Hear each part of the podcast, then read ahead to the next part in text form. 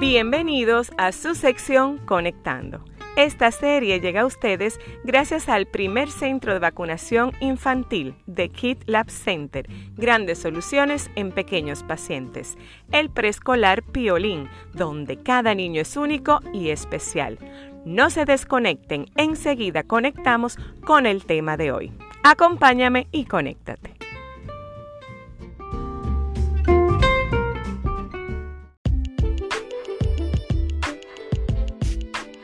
Recuerda que ya está disponible a la venta el libro Conectando. Puedes encontrarlo en las principales librerías del país. Acompáñame y conéctate. Hoy conectamos con educación en valores y disciplina positiva.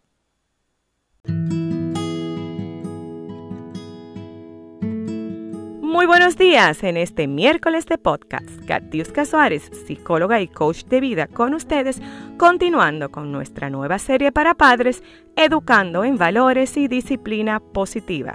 Les recuerdo que esta serie está dedicada a padres y madres con hijos de todas las edades.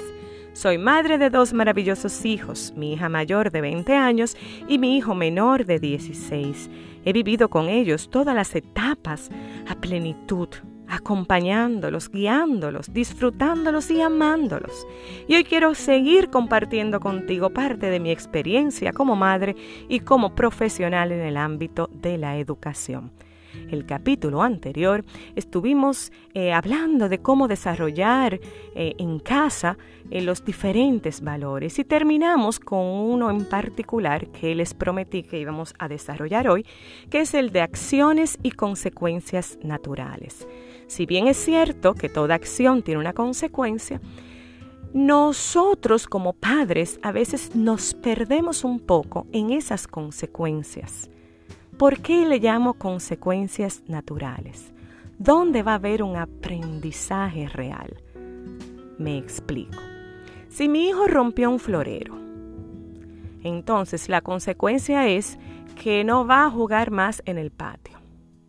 El hijo va a decir, pero ven acá, yo no estaba jugando en el patio, yo estaba en la casa y yo no estaba jugando, fue que yo corrí en la casa y rompí el florero.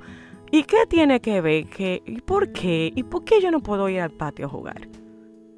¿Ves? Porque no hay una consecuencia natural.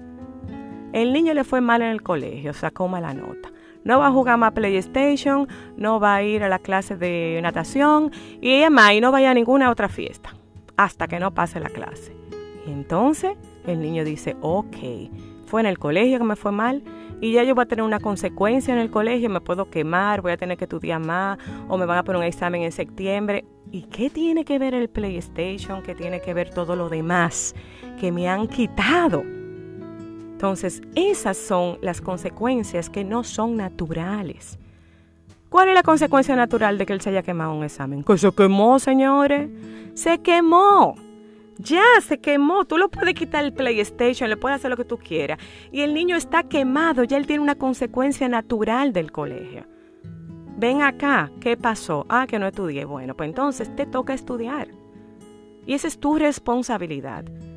Y ahora, como tú, yo te había dejado que tú estudiaras a tu consideración de tiempo, lo que vamos a hacer ahora, la consecuencia natural que hay aquí en casa, porque en el colegio es que te fue mal y que te quemaste y todo lo que traiga el que te fue mal en las notas. Pero aquí en casa la consecuencia natural va a ser que vas a tener un horario para estudiar. Yo antes no te tenía horario, pero sabes qué, mira, de 3 a 6 tú vas a estudiar y te vas a preparar para ese examen.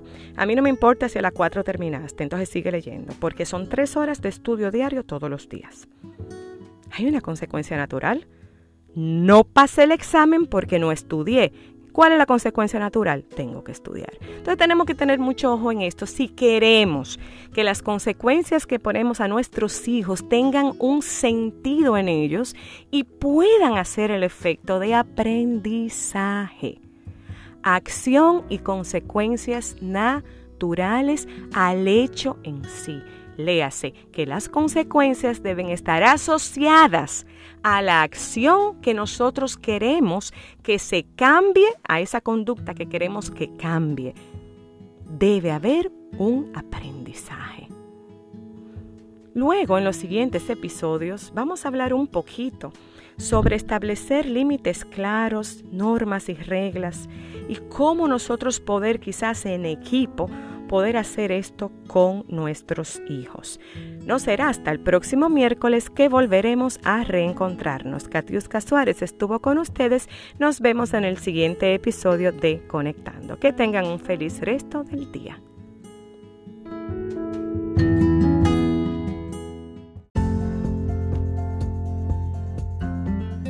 Lo que esta generación de niños y adolescentes está pidiendo a gritos son padres que pongan límites claros y consecuencias naturales, que sean ejemplos a seguir, que regalen afecto en vez de comprarlo, que estén pendientes y más presentes. Necesitan padres.